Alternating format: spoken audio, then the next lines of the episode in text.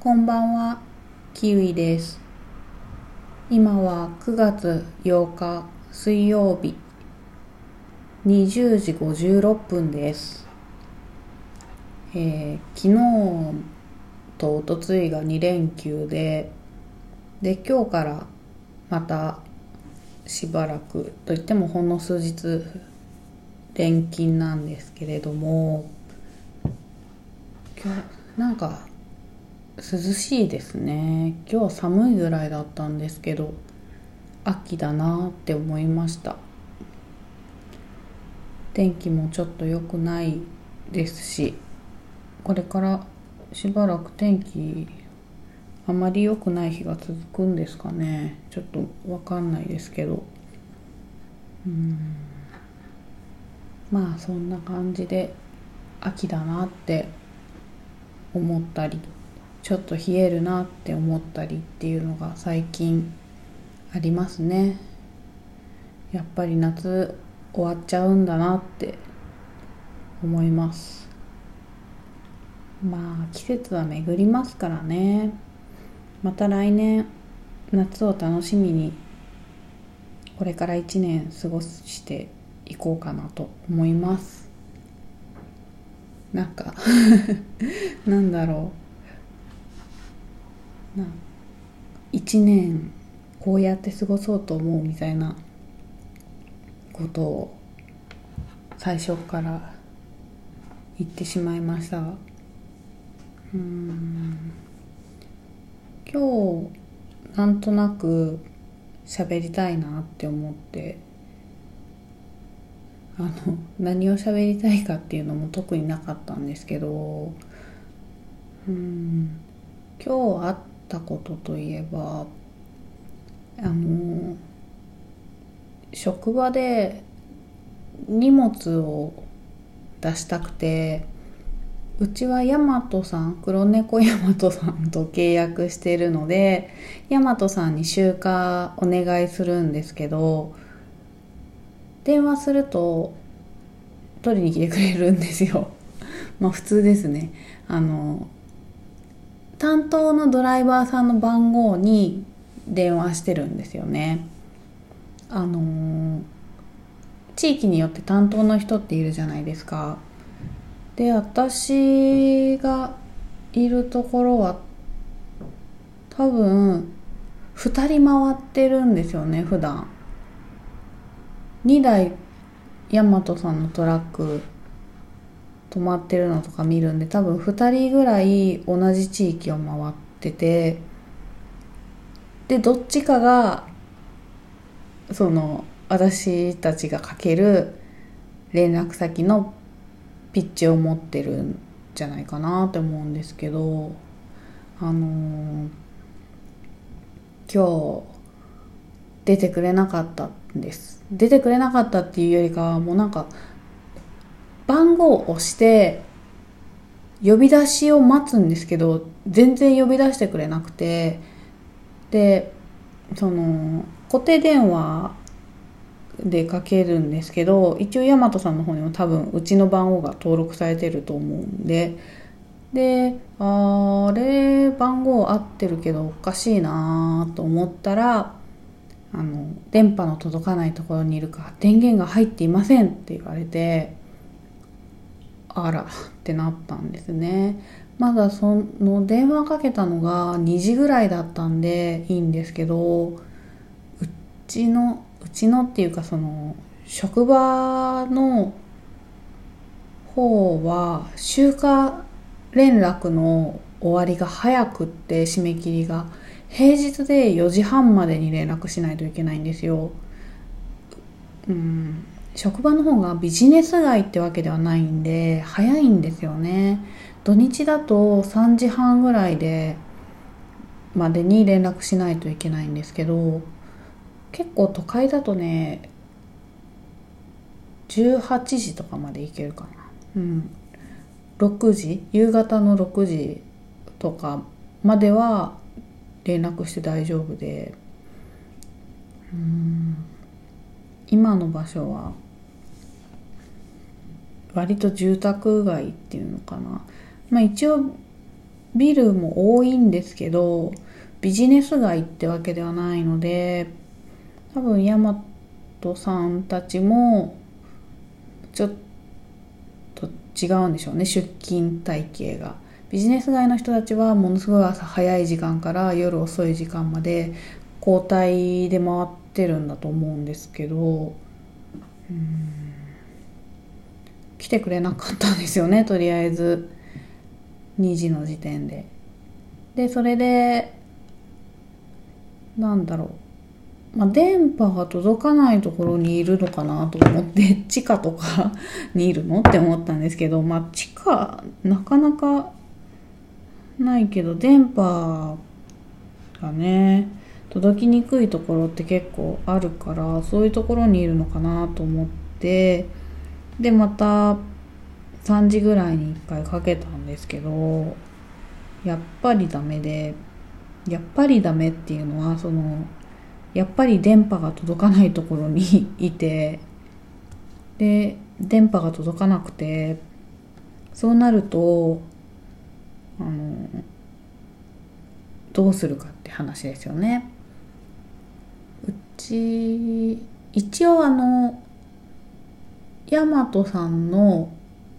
何も書いてない伝票着払いとか元払いとかいろんな伝票持ってるんですけどそれに電話番号書いてあるんで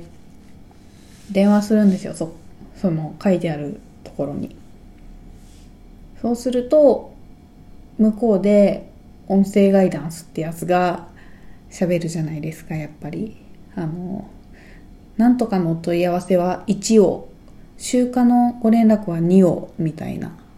風に言われてで2を押してでその後またさらに「集荷ですか?」って言われて1を押してそうしたらあの AI に変わるんですよ大和さん AI の女性に変わって音声ガイダンスはまあ一通り決まったやつなんじゃないですか。けど今度 AI に変わったところであの「はい」か「いいえ」で答えたらもう終わっちゃったんですけどやり取りは私の場合。なんか AI の可能性が分からなくて私には。AI と今日初めて話したんで AI にどういうふうに話したら通じるのかも分かんなくって、うん、とりあえず「はい」か「いいえ」で答えて終わったんですけどあの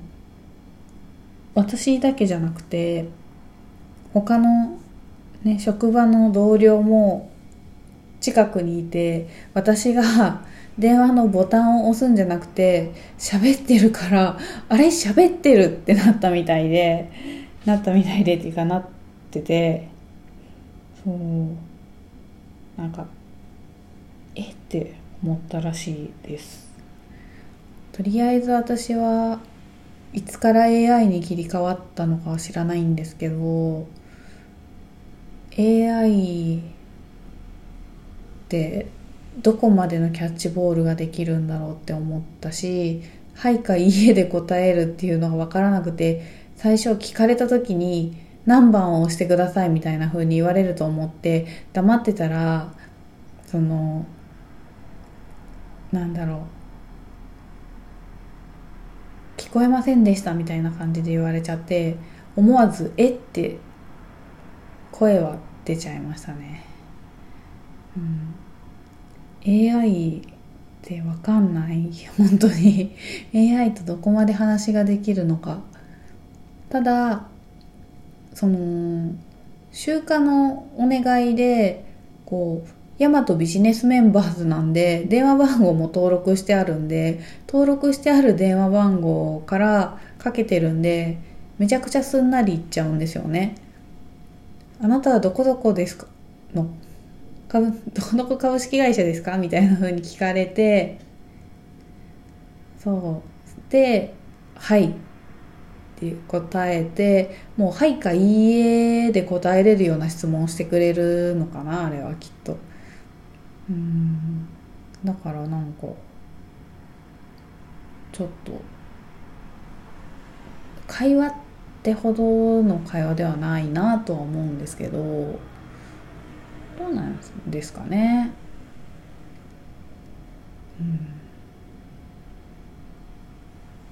うん、うん、そう。電話だからな。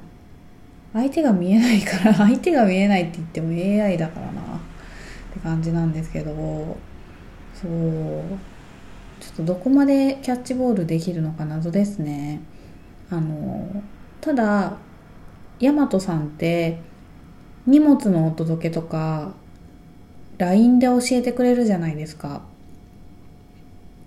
やっぱり私一人暮らしなんであの楽天とかで発注したものが届くってなった時に仕事柄大和さんによく荷物取りに来てもらったり荷物届ける届けてもらうだけならあの佐川さんとか他の日通さんとかいろいろね送ってくる元のところが契約している運送会社さんから荷物が届くんでだいぶお世話にはなってるじゃないですか。なんでその不在にして一回来てもらっちゃって不在票入れてもらうっていうのがものすごく申し訳ないなと思って忙しそうなんで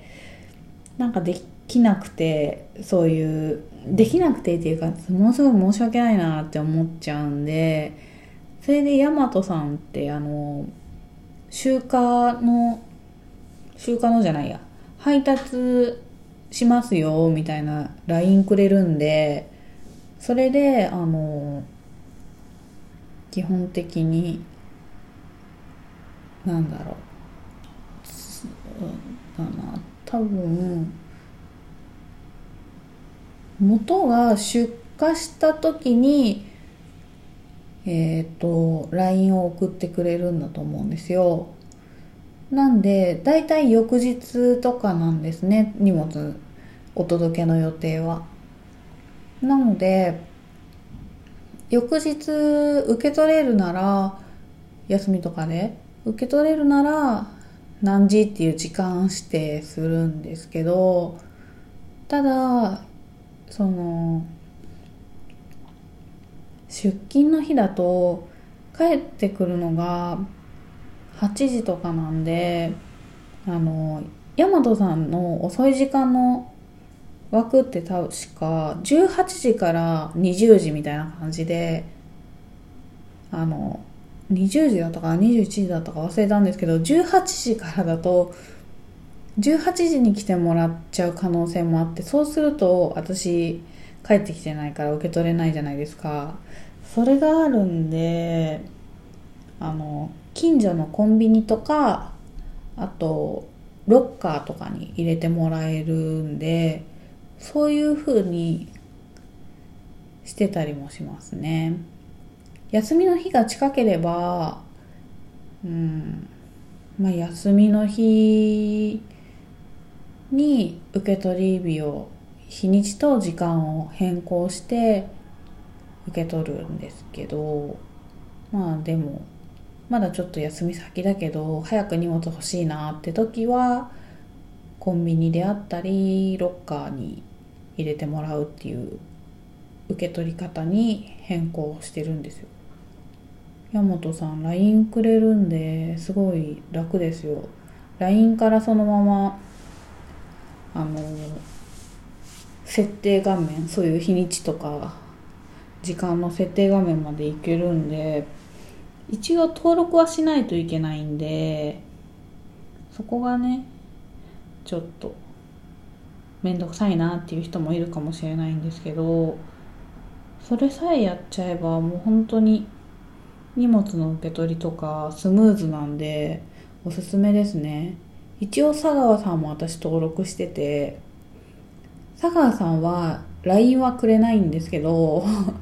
メールはしてくれるんですよね。だからそのメールでえー、っと時間とか日にちの変更はします。ただあの郵便局はちょっと気まぐれで郵便局も LINE くれる時もあるんですけどだいたい LINE くれないですね。たまに LINE くれるんですよ。どういう風なのかよくわかんないんですけど設定が。一応ねそういう LINE もらえるような設定には登録はしてあるんでうんでもちょっと気まぐれですね。郵便局と佐川さんはちょっと付き合い方が難しい。やっぱり大和さんが一番いいなって思ってます。うん。進んでるなって思いますね。基本的にその LINE で連絡来るし基本的にっていうかまず連絡が来ないことがないんですよ。郵便局とか佐川さん。佐川さんもたまにないんですよね。荷物の連絡。うん。まあただその何かしら送ってくれる元の方の設定とかもあるのかもしれないんですけど出荷元、うん、そう。うん大和さん一番好きですね。運送会社の中で、うん、まあすごい大和さんをしてるだの AI と喋っただのすごいなんか大和さんのことばっか喋ってますけど、うん、そんな感じで今日ははじ人生で初めて AI と差しでお話ししたっていうねことがありました、うん、あそうそう。人生で初めてといえば私あのあのなんていうの？ポッドキャストをこうやって自分自身もしょうもないことを話して配信してますけど誰が聞いてくれてるのか知らないけれど配信しているじゃないですか。一人で喋って。聞く方も結構聞くんですよ。あの芸人さんとかのラジオもまあ面白いんですけどあのやっぱりなんだろうな社会人の人とかがちょっとこう私と私と同じかよくわかんないですけど、まあ、趣味でポッドキャスト配信してたりするじゃないですか。そういうの聞くのが好きでで結構本読んでる時も BGM みたいな感じで流してたり朝仕事行く準備する時とかにその自分の中でのお気に入り会がやっぱあるんでそれ聞いたりとかしてて、うん、そうやって結構よく聞いてるんですけど初めてお便り出したんですよ。これうん去年かな？去年の秋にちょうどちょうどってこともないか。1年あでもちょうど1年かな？くらい前に大学の友人とご飯行ったんですよ、まあ、その頃もやっぱりコロナは流行ってたからなんかなとは思ったんですけど今ほどではなかったんでそう友人と大学の友人とご飯行ってでその時にその友人はあの弾き語りとかを配信してるですね趣味で。まあなんていうのかな。サラリーマンなんですけど会社員なんですけど趣味でギターの弾き語り配信したりしてるんですよね私が全く興味ないのは知ってるんでなんか聞いてよとかも言われないんですけどそのそこで私はあの相談したんですよ友人に。ポッドキャスト聞いてるけどお便り送りたいけど送れない。なぜならラジオネームも思いつかないしその私が送ろうと思った人は自分のアドレスが必要だったかもしれない。けどもし社会人になって10年以上でその普通のメールアドレスしかないからちょっと送れないやって言って何言ってんのって言われたんですけど普通のアドレスって何って言われてなんか学生の時はちょっと変なアドレスとか使ってる人もいたじゃないですか。G メールのアドレスとかも。けど今じゃほんと普通の無難な自分の名前のアドレスとかしかなくて。うん。そういうのでちょっと送るのはって思ってって言ってて。でとりあえず Google のアドレスをあのお便りポッドキャストのお便り用に1個作ったんだよねみたいな話したのかな。たっていうところまでやや言ってたのかな。でまあそういう感じでとりあえずラジオネームがないしなんかもじもじみたいな話してて。でそっから1年ですね。丸1年経って昨日人生で初めてポッドキャストにお便り出したんですよ、うん、もしかしたら同じポッドキャストを聞いてる人がいるかもしれないからあのちょっと私の出したラジオネームに関しては秘密にさせていただこうかなって思います。前はどんなラジオネームにしようって思って思いついたやつっていうかその実際に送ったら送ったラジオネームも発表しようかなって思ったんですけどなんかふと思ったんですよね。実際にそのお便りを書いてみてあれ？これもし同じやつ聞いてる人いたらあい あれあのポッドキャストの人キウイさんこんなラジオネームでこんなラジオネームでこのポッドキャストの配信にお便り出してるじゃんってなるのすごい嫌でつながる人にはつながってしまうじゃないですか。それが嫌でちょっと秘密にさせてもらいます。うん。そうですね。なんかね言えたら言えたで面白いなって思うんですけど。もしお便りのコーナーで読まれたらまた言いますね。また言いますねって言っても覚えてたらですけど。覚えてたらって何って感じで。うん。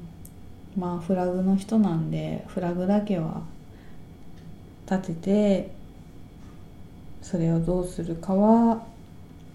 ちょっとわからないみたいな感じですね。まあねそんな感じでついに人生初めてが昨日今日2日続けてあって昨日は人生で初めてポッドキャストにお便りを送り今日は人生で初めて AI と会話のキャッチボールなってるかわかんないけどしたっていうことでね。うん。あのー本当にラジオ聞聞き始めたのって中学生とかでで高校生の時どうだったかな？聞いてたかな？なんか中学校の時はすごい流行ったんですよ塾で。私割と塾とか通ってたんであの中学校の時の塾で結構流行っててラジオが。みんな聞いてたんですけどそれ。で私も聞いてて。でそんで高校生の時聞いたかな。大学生の時はもう聞いてなかったんですよね。うん。大学生の時はもう CD とかで音楽ばっか聞いてましたね。高校生の時聞いてたような気がするなラジオ。うん。で今はポッドキャスト。な結構好きなんですよね。うん。そういう感じで聞きましたけど中学校の時からずっとサイレントリスナーってやつでしたね。うん。なんか SNS も本当に自分という存在を認識されたくないからあのフォローできない人っていうのかな。そう。インスタはとりあえず友人はフォローしないんですけどフォローされてるけど一方的に。っていう芸能人みたいな人になってて。でツイッターの方はもう本当に友人と関わりたくなかったんでもう誰かよくわからない感じのアカウントになってますね。うん。まあそんな感じです。あそうだ。人生で初めてといえばあの職場にあの抗原検査のキットが置いてあるんですよ念のためで。あのなんだろうな。濃厚接触者だと多分 PCR 検査を受けるじゃないですか。けど家族に濃厚接触者がいる場合本人その人は濃厚接触者じゃない状態じゃないですか。もし家族の濃厚接触者がその感染ってなったらその、ね、濃厚接触者だった人の周りにいる人が今度は濃厚接触者になっちゃうわけでっていうので家にもし濃厚接触者になってしまった家族がいる場合はじゃいや何日だったかな。うん、1週間ぐらいはちょっと自宅待機もしかしたら濃厚接触者に今度なってしまう可能性があるかもしれないっていうので自宅待機してもらう風に会社はなってるんですけど一応それであとは社内でバーって広がらないように抗原検査のキットが置いてあってただあの私のいる部署は使う機会がなくってであの1年なんですよね期限が。弊社にあったのは。で期限が切れちゃうってなってあと何日みたいな感じで実際は8月24日が期限でだなんかで上司が言い出してでえそうなんですねってなってで検査キットっていくらなんですか？って聞いたらうん大体4000円くらいだった気がするって言っててまあいろいろ金額はばらつきがあるとは思うんですけどそれで弊社にあったのはうんと通常4000円くらいで売られている抗原検査キットなんですけど4000円ですよ。あと2日とかで期限切れちゃうんですよ。使用期限。ってなったらもったいないねってなってみんなで検査しました。人生で初めて人生で初めてなのかな？抗原検査。インフルエンザの検査とかはあれは何なんですかね？インフルエンザも結局なんか口の中かなんかゴシゴシしますよね？綿棒で。口だったかな？鼻だったかな？忘れたけど。そうじゃないですか。あれもきっと検査キットがあってそれでやるんでしょうけど。うん初めてやってえっ、ー、と陰性でしたねまあ陰性であることが前提の検査だから陰性だからってがっかりすることはないんですけど上司がめちゃくちゃ楽しそうに「どうだった結果?」って聞いてきて陰性ですって言ったらめちゃくちゃがっかりされましたね。陰性であることは前提なんだけど、けど、なんか、なんだみたいな気分になったって言われて、いやいやいやいやっていう感じで。そう、今年の夏、初めてコロナの抗原検査キットを使ったっていうね、期限切れそうでもったいないからっていうすごい癒しい理由でやったんですけど、うん、そうですね。まあ、なんだかんだでどこにも行けない夏だったけど、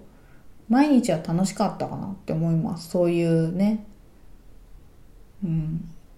普通に仕事行ってっていう風なんだけど、そういうなんか楽しかったなって思いますね。まあ、きっと秋は秋で何もできないなりに